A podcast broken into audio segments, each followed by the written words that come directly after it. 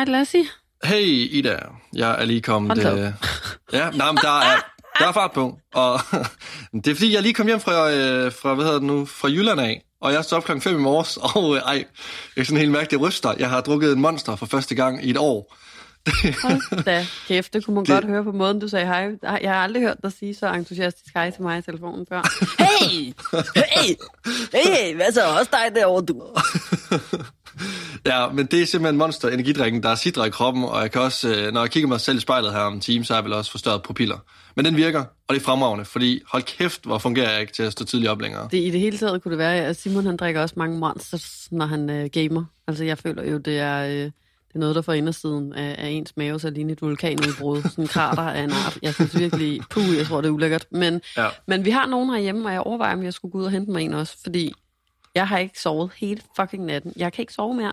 Altså, corona har fucket mig så meget op. Jeg ligger vågen, jeg ligger søvnløst klokken 4 om natten eller et eller andet, og så vågner jeg, og så er jeg bare ked af det.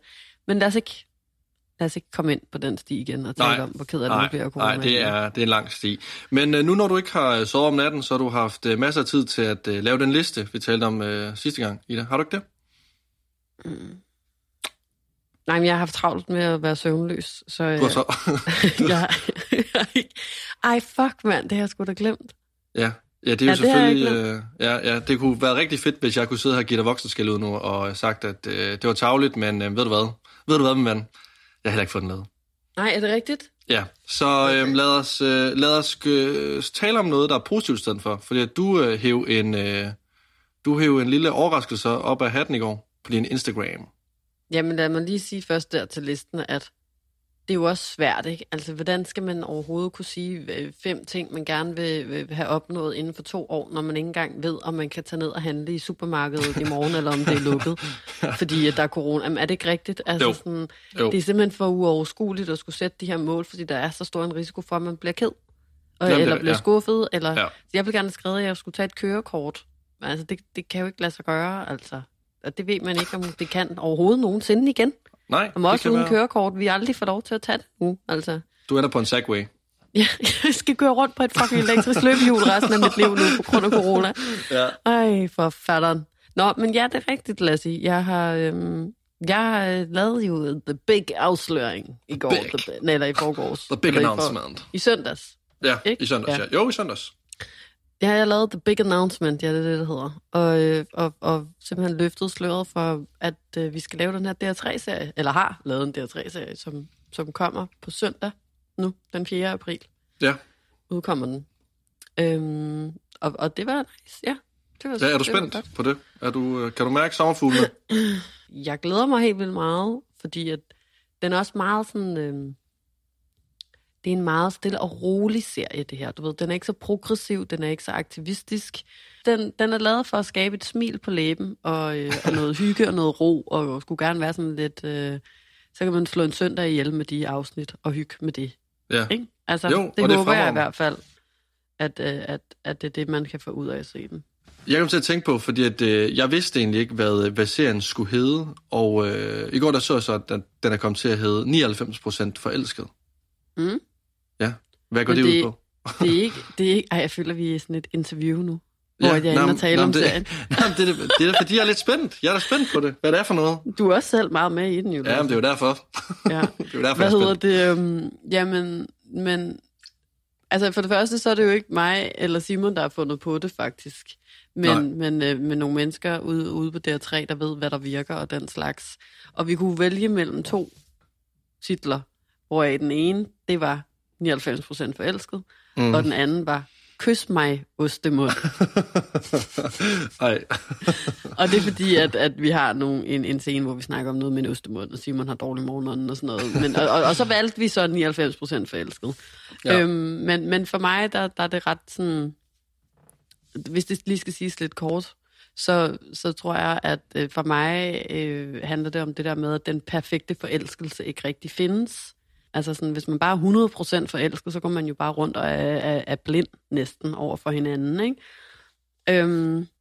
Så jeg tror bare, at det ligesom er for at indikere, at for mig og for Simon i hvert fald, så findes den der helt perfekte forelskelse ikke, men at man er 99 eller 90% for den sags skyld forelsket, er også godt, og kan også være lige så godt som at være 100% forelsket, og måske endda faktisk bedre, synes jeg, og synes Simon også, ved jeg. Jeg ved, Simon han går meget op i det der med, at det er godt at vide, at noget måske ikke er for evigt. Altså, at man ikke bare har den der sådan, vi skal være sammen for evigt, det har vi nemlig aftalt nu, og vi kan aldrig finde på at gå fra hinanden, men at man stadig har den der 1% med tvivl, eller den der 1% med, at man godt ved, at det måske en dag ikke er længere. Ikke når man går rundt og har ondt i maven over det, men bare sådan, at man en gang imellem lige tænker over det, sådan at man bliver ved med at gøre sig umage over for hinanden, og netop det der med, at man bliver ved med at udvikle sig, og bare sådan... Ja, altså vide, at man stadig skal arbejde for det, fordi hvis der er noget, jeg fucking har fundet ud af, så er det, at det er fandme et stort arbejde at have en kæreste, altså. Ja. Det kræver sgu sin kvinde. Noget, jeg også lagde mærke til, da jeg så den i går, det er fordi, vi har jo kendt hinanden i 2 år nu, ikke? Eller 2 år... Har vi ikke snart kendt hinanden noget mere, egentlig? Nej. Nej, fordi det gik op for mig i går, at det kun er sådan noget 2 måneder... Nej, ikke 2 måneder, 2 år og 1 til 2 måneder... Og fordi jeg også hele tiden tror, at det er længere tid, det er fordi, der er sket så meget. Prøv at overveje det. Da vi 2 møder hinanden, der er du fast morgenvært på The Voice, du har ikke nogen kæreste, du bor på Nørrebro. Altså ikke fordi jeg føler, at du er blevet et andet menneske. Det er du ikke. Der er bare sket rigtig mange ting. Nu bor du i Hamburg, du er sammen med Simon, der kommer en DR3-serie. Altså, men det er mange ting. Det er virkelig, det var seriøst også noget, jeg tænkte meget over, altså sådan nu her omkring nytåret i år, du ved, der med racletten, hvor du lå fladmast under et bord, og jeg havde tid til at tænke, fordi jeg ikke kunne drikke mig stiv, fordi jeg sad her i Hamburg alene med min kæreste. Og der var det var en dag, hvor jeg måske var 30% forelsket, lad mig sige det, der var jeg rigtig træt af, at jeg ikke kunne feste med mine venner. Men i hvert fald, så tænkte jeg virkelig over det der med, hvor sygt det er, at altså den nytårsaften, året forinden, der var ikke engang kærester med Simon endnu. Altså, vi var begyndt at date, men vi var ikke engang blevet kærester, da vi fejrede nytårsaften 2020. Og nu sad jeg der i Hamburg med 2 hunde og en bil og en lejlighed og ikke noget arbejde, og var sådan, hvad helvede er det, der foregår? Hvor meget kan der lige ske på et år? Hvis nogen havde sagt til mig, at alle de her ting ville ske for et år siden, så havde jeg bare været sådan, jeg tror ikke, du skal have mere af den nytårspunch. Altså, jeg tror, du skal gå ind og lægge dig lidt. Ja. Og det synes jeg virkelig er noget, som er vildt dejligt at tænke på, det der med, hvor mange ting, der kan nå at ske på rigtig kort tid. Og noget, som kan være sådan ret afstressende i livet, det der med. Så kan det godt være, at man går rundt i lang tid og føler, at der ikke sker en skid, og så lige pludselig, så kommer det hele på en gang. Eller sådan. Og det var det samme, kan du huske, den aften, jeg mødte Simon.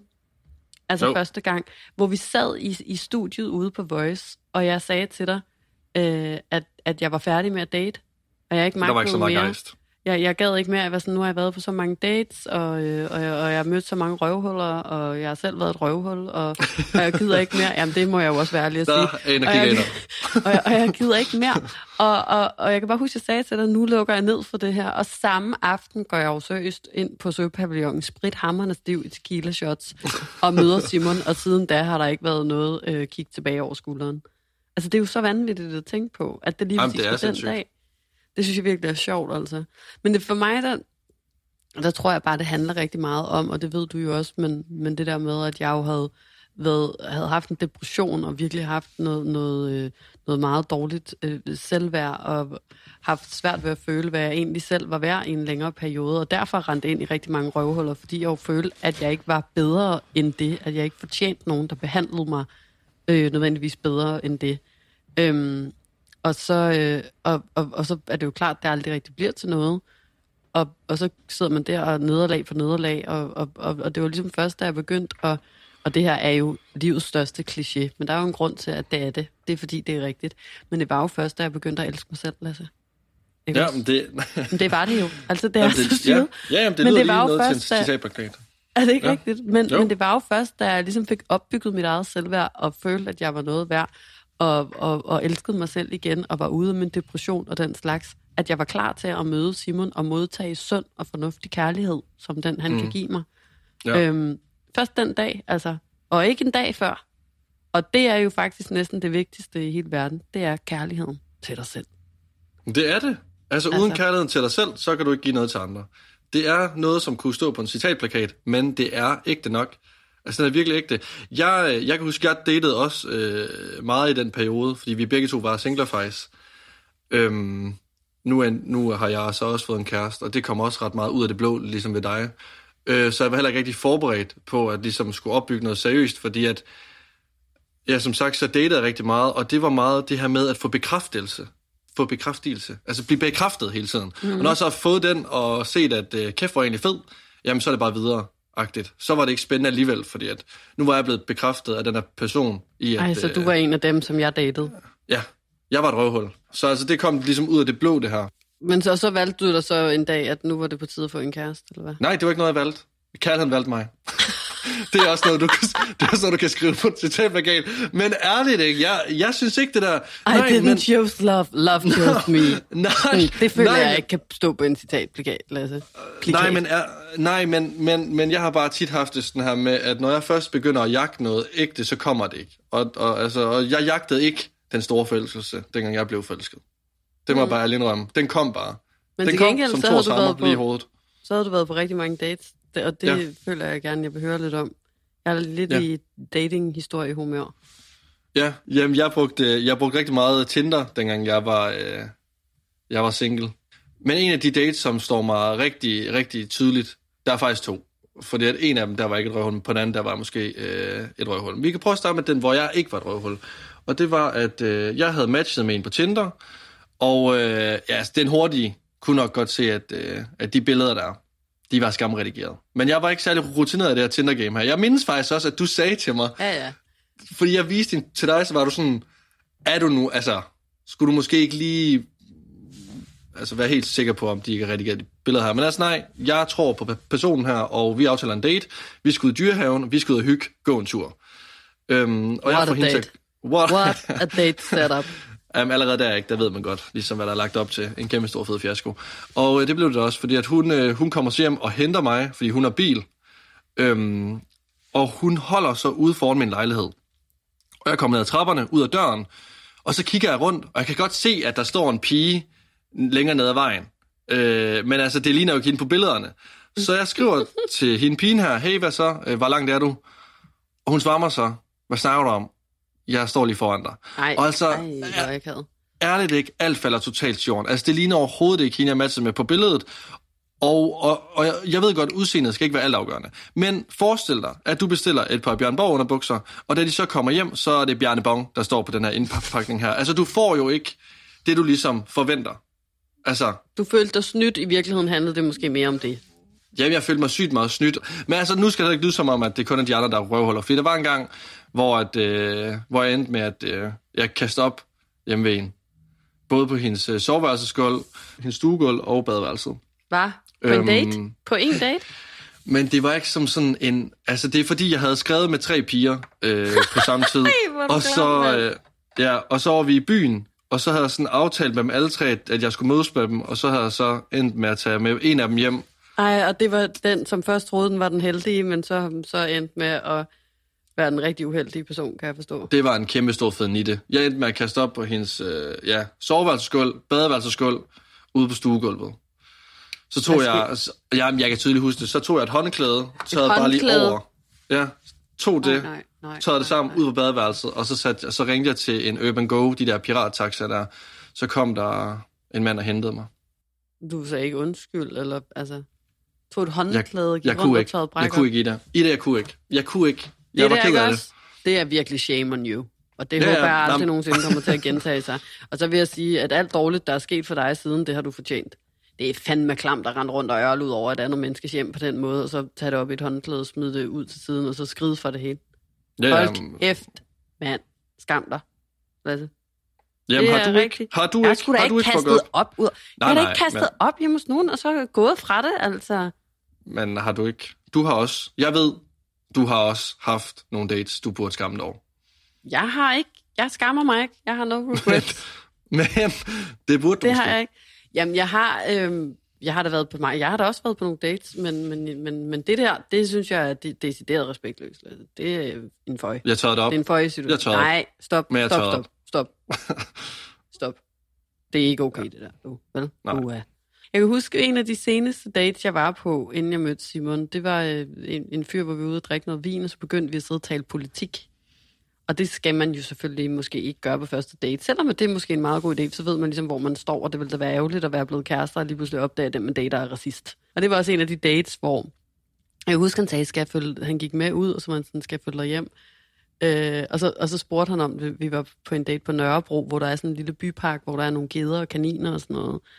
Og det var jo sådan en sen eftermiddagsdate, så klokken var måske kun 6, og det var sommer, og der var solen stod højt på himlen og sådan noget, og så var han sådan, nå, men skal vi gå over i byparken og se på geder, kan jeg huske, han sagde, mens at jeg bare havde stået og skældt ham ud, og jeg ved ikke hvad, ikke? Og hvor jeg bare var sådan, jeg skal fandme ikke se på nogen geder med dig, agtig. Og så gik jeg hjem og var sur, og sad og var sur.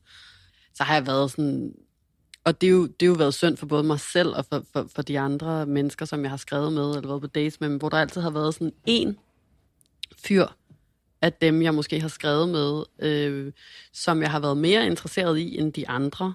Og han har måske haft det på samme måde med mig, men hvor jeg har været længere nede i hans hierarki. Forstår du, hvad jeg mener? Altså, det har jeg faktisk prøvet en gang, hvor at ham, jeg håbede, kom i byen, ikke kom. Og så tænkte jeg, fuck det, så skrev jeg til min nummer 2 på listen. Så min nummer 2 på listen kom med det samme ind på klubben og var super klar. Og vi gik ud på en bænk for at sidde og drikke en øl sammen derude i ro og fred. Og lige pludselig, så tikker der en besked ind på min telefon. Og man ved godt, den var op over der, hvor at jeg netop ikke engang var på andenpladsen på min førstepladsliste. Lad mig sige det sådan. Ja. Jeg har nok været nede på en 4. plads eller et eller andet. Men jeg fik en besked fra ham. Og på det her tidspunkt tænker jeg ikke spor rationelt. Der tænker jeg bare, der er en besked fra den person, jeg allerhelst vil kysse med på dansegulvet i dag. Og så fyrer jeg jo en røver af til den her stakkels fyr, der lige er kommet hele vejen fra en anden fest hen til mig med flaskeøl, som vi sidder og drikker ved søerne. Det er rigtig hyggeligt. Og siger... Min veninde græder inde på klubben. Jeg er nødt til at gå derind, og han kigger på mig og siger, at du kan også bare sige, at du ikke synes, det er hyggeligt, eller du ved, eller at der er noget, der er dukket op, der er mere interessant. Nej, og det var rigtig ubehageligt for os begge to, fordi jeg var sådan, du skal ikke sige til mig, at jeg lyver-agtig inde i mit hoved, samtidig med, at jeg var sådan, hun græder jo. Og han var sådan, whatever. Altså, han var virkelig en cool fyr, egentlig. Altså, jeg var jo bare helt brændt af oven i hovedet, ikke? Ja. Og så skrev jeg ind på klubben, og så kan jeg huske, at min første plads på min liste jo stod derinde, men sagde hej, og så var sådan, nå, men jeg skal også i lufthavnen om 2 timer, så jeg smutter-agtigt, og så stod man der og lignede en fucking klovn, ikke? Alright. Altså, det var faktisk også lige inden jeg mødte Simon. Jeg tror måske, det var der, hvor jeg opdagede sådan, jeg er træt af pis, jeg er træt af at opføre mig som pis, og jeg er træt af at blive behandlet som pis, og jeg gider ikke mere pis. Nu er jeg færdig med at date, nu er jeg min egen bedste ven, og pludselig blev jeg klar til true love. Men en anden ting, som jeg måske også var rigtig træt af, det var det her med, når en date skal afsluttes. Jeg ved, at du ved, at alle ved, hvad man mener, når man siger det her med det akavede øjeblik, når man ligesom sådan har afsluttet en date, vellykket eller mislykket, men man skal stadigvæk sige farvel til hinanden på en eller anden måde. Skal man sige farvel til hinanden på den der sådan... Vi ved godt begge to, vi aldrig nogensinde kommer til at se hinanden igen. Det var hyggeligt, makker. Eller skal man sige farvel til hinanden på den der sådan... Ja, måske bliver det her det vigtigste øjeblik i hele vores forholdshistorie, fordi det bliver vores første kys, eller sådan måde. Ja. Ingen ved det. Og de fleste af de her farveler, de ender som regel med, at man får en albue eller en skulder hakket ind i strobehovedet, og får nikket den anden i en skal, eller mister en fortand, og så humper man ligesom hjem derfra, ikke? Ja. Ja, altså det er sjældent, at det er en kæmpe succes, det første kys. Også fordi, at de gange, hvor jeg har kysset på første date, der er det synes noget, jeg har tænkt på. Altså, i store dele af daten, faktisk. Hvor jeg sådan sidder og tænker, nå, men hvordan får vi egentlig afsluttet den her date? Er det noget med, skal vi kysse? Skal vi kramme? Og jeg synes altid, at der kommer sådan en mærkelig stemning. Altså det her med, at lad os for eksempel tage en date, jeg har været på, hvor det var hyggeligt. Der var god stemning, der var grin, der var latter. Og så var det som om, der var grin og latter, der var højt humør. Der var højt humør. Og så var det som om, at lige pludselig, så vender stemningen 180. Så bliver det sådan, du kender den godt. Ikke lummer, men bare sådan, heller ikke trykket. Men det er bare sådan underligt. Det er en underlig stemning. Også fordi, at så er det som om, vi begge to er indforstået med, at nu skal vi snart kysse. Okay. Og jeg venter på et signal. Så jeg ligesom ved, nu kan jeg kysse. Mm. Og, hvad kan signalet være? Må jeg spørge om det? Hvad kan et signal på det være? Ja, Jamen, ja, og det er jo sådan noget øjenkontakt, synes jeg. Sådan det her med, så kigger man lige på hinanden, kigger man ned på læben, og så smiler man. Så løfter man måske øjenbryn og smiler lidt sådan, nå, så er det nu måske. Ej, det kan du simpelthen ikke have vundet mange kys på, det der. Nej, men det er sådan, en stemning bliver stille. Nu er det nu, måske. Ja, nu hvor tiden er kommet, så vi skal løfte min tegnserie i øjenbryn. Stikker tungen, så begynder jeg at slikke mig lidt om munden, så ser hun også slikker sig om munden. Nej, men der kommer altså det her sådan, he-he-grin. Og så kysser man. Det ender jo så i et kys, hvor stemningen er meget, meget stille, og der bliver ikke sagt noget. Der bliver kysset, og så når hovederne så skal væk igen, så bliver det he-he-grin igen. Hvad er det for noget he-he-kysseri? Der var latter, der var grin, der var he-he under kys. Hvad er det for noget, altså? Nej, men altså, det jeg egentlig prøver på at sige, det var, at her, det plejer at være et he-he-kys. Der var overhovedet ikke noget he-he. I hvert fald ikke efterfølgende, fordi at det kys, det går helt galt. Hun starter med, jamen, det ender med, at jeg sidder og kysser hendes fortand. Kort og lang, jeg kysser hendes fortand, hun kysser også min fortand, vi kysser hinandens tænder. Og vi går totalt skævt på hinanden. Og vi er begge to indforstået med, altså vi ved godt selv, det her det er noget rigtig lort. Det er noget rigtig lort. Ja. Og det ender med, at hun tager sine ting og går. Der er overhovedet ikke samme kysenergi. Nej, og det er ikke på grund af kysset, men hun var bare sådan, jeg skal væk fra den situation, ikke? Og jeg stod sådan lidt tilbage. Pis. Altså jeg ved godt, det her var overhovedet ikke. Det var godt. Altså det var ikke, fordi du kyssede hende uden hun ville have, du kyssede hende, da hun gik, eller hvad? Nej, overhovedet ikke, fordi der var bare ikke kemi. Altså, der var bare ikke kyssekemi. Hun tænkte, jeg har ikke tid til at spilde min kyssekemi på det her pis. Altså, hun var også træt af pis, så gik hun. Ja, det er kort og langt. Jeg kan ikke lide første kys. Jeg synes, det er akavet, og synes, det er presset, og synes, det er... Ja, og når det så fucker op, så fucker det også bare sygt mig op, og så ligger jeg mig lidt trist efterfølgende. Og så øver jeg mig. Så jeg begyndte... Jeg kan nemlig huske, fordi så øvede jeg mig efterfølgende ved at stå og kysse ting. Sådan, jeg kan huske, jeg stod i mine bruser, og så sådan stod og kysset på fliserne derude. For sådan at øve mig her kys. I sådan en ungkarlelejlighed. Med sådan en helt forkalket gule fliser.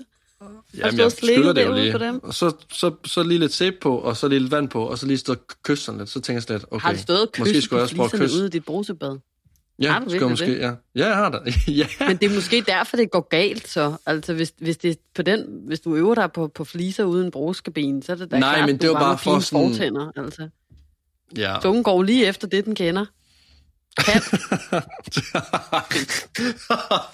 Hvorfor det her med at være på sådan nogle akavede dates, ikke? Jeg har det en lille kort en mere.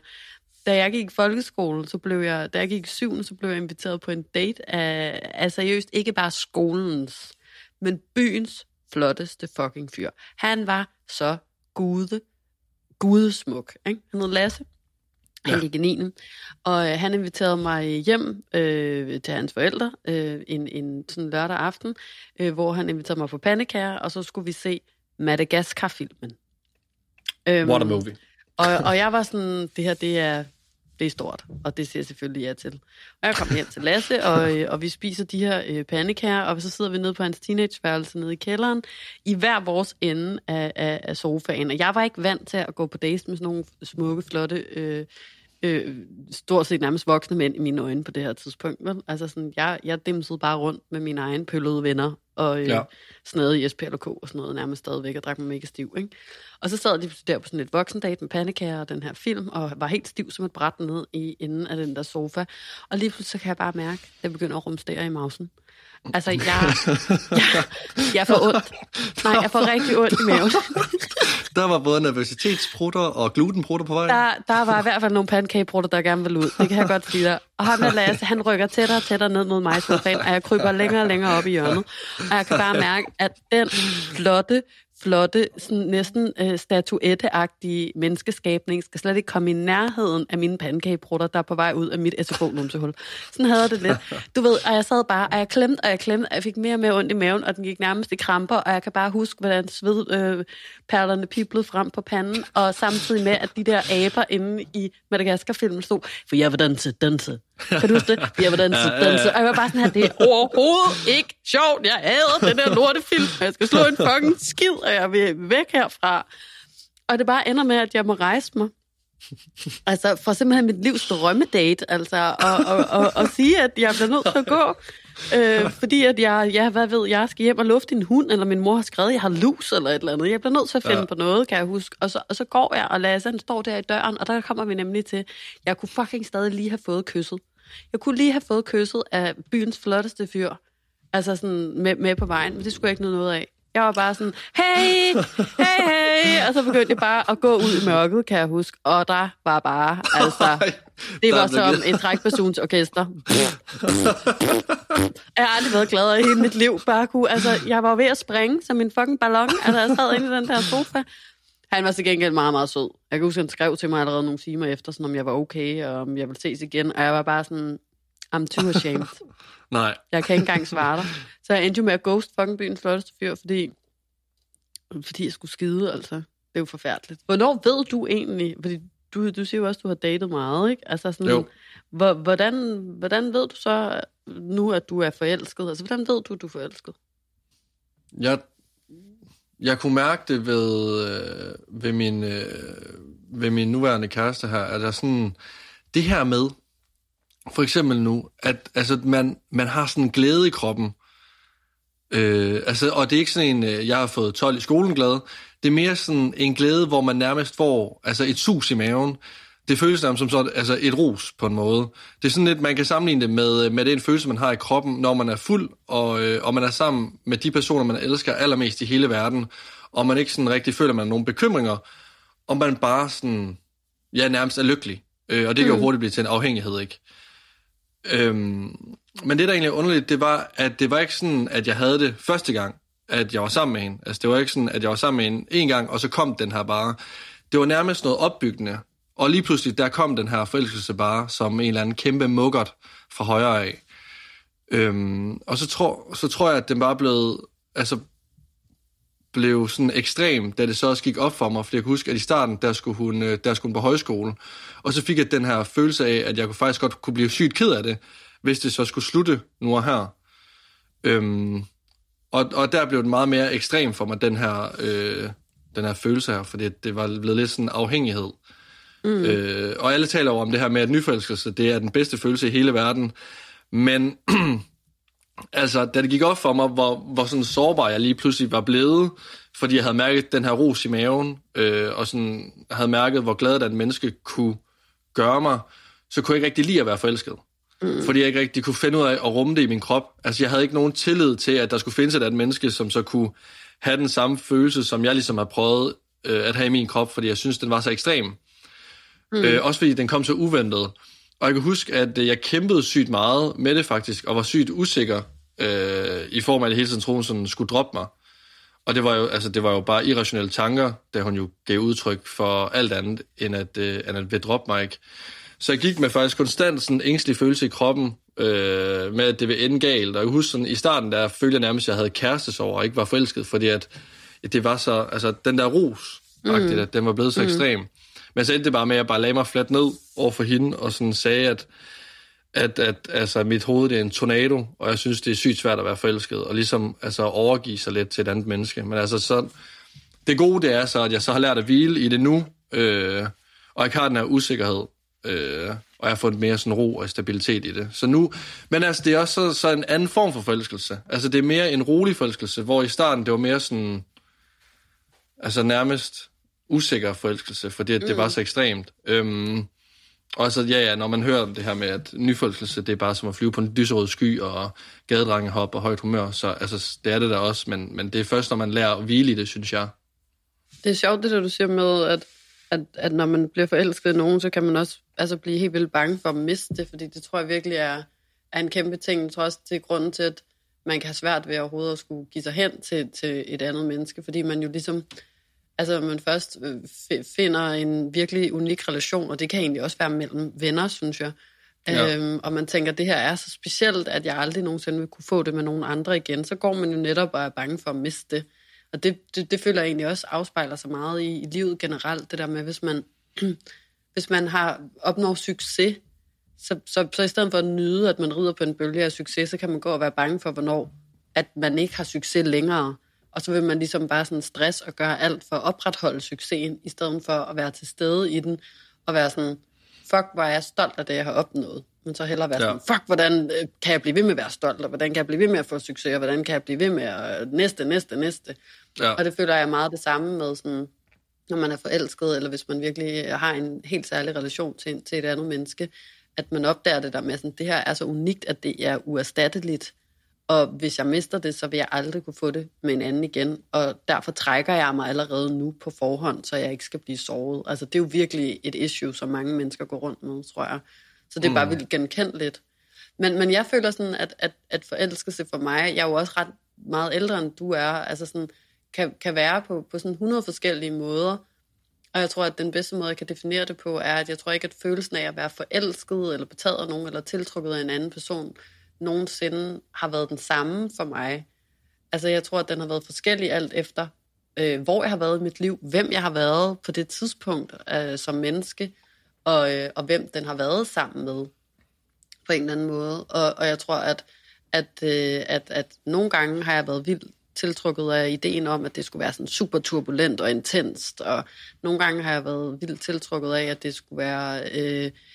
Vi ser ikke hinanden mere end en gang om ugen, og det er, fordi jeg har brug for tid til mig selv, eller forstår du, hvad jeg mener, men at det altid har været sådan lidt forskelligt, og jeg har prøvet det af, og lidt ligesom et par bukser, og på et eller andet tidspunkt, så finder man så den form for forelskelsestype, sådan har jeg det i hvert fald, som man finder sig bedst til rette i, hvor jeg for eksempel har fundet ud af, at jeg synes også, det handler meget om at tage et valg, særligt jo ældre man bliver, at sådan... Nu vil jeg gerne have det her til at fungere med det her menneske, fordi Simon får helt klart de bedste sider frem i mig, i hvert fald på en god dag, og giver mig det, som jeg har brug for, som jeg har fundet ud af nu i mit voksne liv, er ro og tryghed og stabilitet, og et menneske, som giver mig overskud til at kunne kaste mig ud i andre ting i livet. Og altså sådan, at jeg ikke skal gå og bruge helt vildt meget energi på at have et dramatisk forhold, som jeg ellers altid har troet var det, jeg ville have. Men at jeg har brug for noget andet, og jeg tror sådan, at det er virkelig noget, der er gået op for mig. At jeg synes også, det handler ret meget om aktivt at tage et valg. Hvad er det, jeg gerne vil have? Fordi der er ikke en form for forelskelse, der er den samme, og der er ikke noget, der er rigtigt eller forkert, og der er ikke noget facit på, hvad en forelskelse er. Altså sådan, det handler lige så meget om at finde ud af, hvor er jeg, hvilke behov har jeg, og hvad er det egentlig, jeg gerne vil have, og så ligesom vælge det, fordi jeg kunne også godt, hvis mig og Simon ikke skulle være sammen med at gå ud og blive forelsket i hinanden, og så ryge tilbage til det der helt vildt dramatiske, men det ville ikke gøre noget godt for min person. Men derfor kunne jeg jo stadig egentlig godt være forelsket, forstår du, hvad jeg mener? Ja, det er 100%. Jamen, det er sådan, det er virkelig, altså, jeg har tænkt meget over.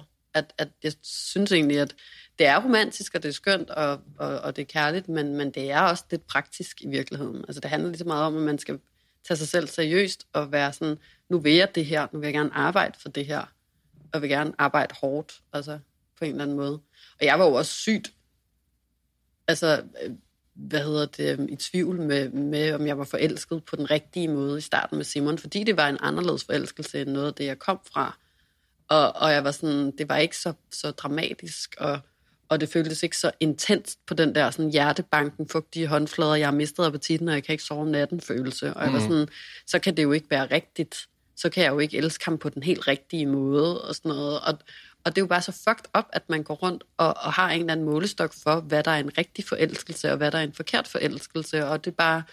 Så ligesom alt andet i samfundet, der ligesom er blevet fortalt i en samfundsfortælling, lige siden man var lille på en eller anden normativ måde, det er sådan her, det skal være, for det er rigtigt, så det er bare så vigtigt, at man stopper op og ligesom spørger sig selv, er det samfundet, der vil have, det skal være på den her måde, eller er det egentlig mig? Fordi jeg vil egentlig helst gerne stadigvæk have lyst til at spise min aftensmad og lukke øjnene om natten, og ikke gå rundt og have klamme håndflader og fugtige fødder hele tiden. Men bare gerne være glad for, at jeg har fundet et menneske, som gør mig lykkelig at være sammen med.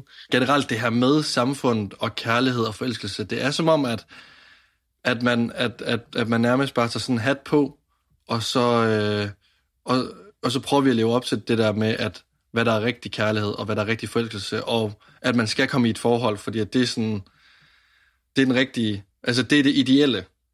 Jamen der er meget den der med sådan, at der eksisterer den her tanken, om, at alle har lyst til at få en kæreste, er sådan indgroet i samfundet på en eller anden måde. Og jeg tror også, at vi bliver snydt til at tro på, at man bliver et lykkeligere menneske, eller man lever længere, hvis man er i et forhold på en eller anden måde. Og jeg tror, at det tænkte jeg virkelig meget over omkring Valentinsdag i år, at sådan billedet af den her karikerede, ensomme Just Eat, dør jeg mon alene, jeg er bare en fjollet bimsemor, single, lever i bedste velgående ude i vores samfund. Det er noget, som vi griner af, det kan godt være, at vi griner kærligt af det, og sådan, men det er noget, som man lystigt deler memes og tagger sine singlevenner og sådan noget i, og det er pisseirriterende, fordi man kan godt være en single, der ikke går rundt og tænker, dør jeg alene, og spiser Just Eat på Valentinsdag, og kun lever for at finde den true love-kærlighed, og også komme i et eller andet tosomhedsrøvsygt parforhold. Ja. Og hvis man simpelthen godtager den her tankegang om, at alle gerne vil have en kæreste, og at det er det, der ligesom er det eneste rigtige, så bliver der også kun én virkelighed. Og så bliver sådan parforholdet den eneste vej til den sande lykke. Og det er pisseirriterende, fordi vi lever i 2021, og sådan er det bare ikke længere. Og der er ikke nogen kærlighed, der er mere værd end andre kærligheder. Altså sådan, det at være kærester med nogen, er ikke mere værd end det at være venner med nogen. Det synes jeg i hvert fald ikke. Men det er samfundsbilledet jo, altså fordi det er sådan kernefamilien og tosomheden og altså bare hele det der med at få børn og familielivet og føre, altså sådan, det, den der sådan helt traditionelle måde at leve et liv på, ikke? Men Lasse, vi kan jo ligesom afslutningsvis bare sige, at kærligheden ikke har et facit. Ikke? Altså, der er og den ikke vigtigste kærlighed, på. Det synes jeg, vi er kommet frem til, det er den kærlighed, man har til sig selv. Ja. Uden den er der ikke noget kærlighed til andre mennesker, og man kan heller ikke finde ud af at tage imod. Det må være dagens kloge køleskabsmagnet-citat. Ja. Men Lasse, det var hygge. Vi snakkes bare ved. Ja, lad os tales ved. Vi snakkes. Lad os tales ved. Hej hej.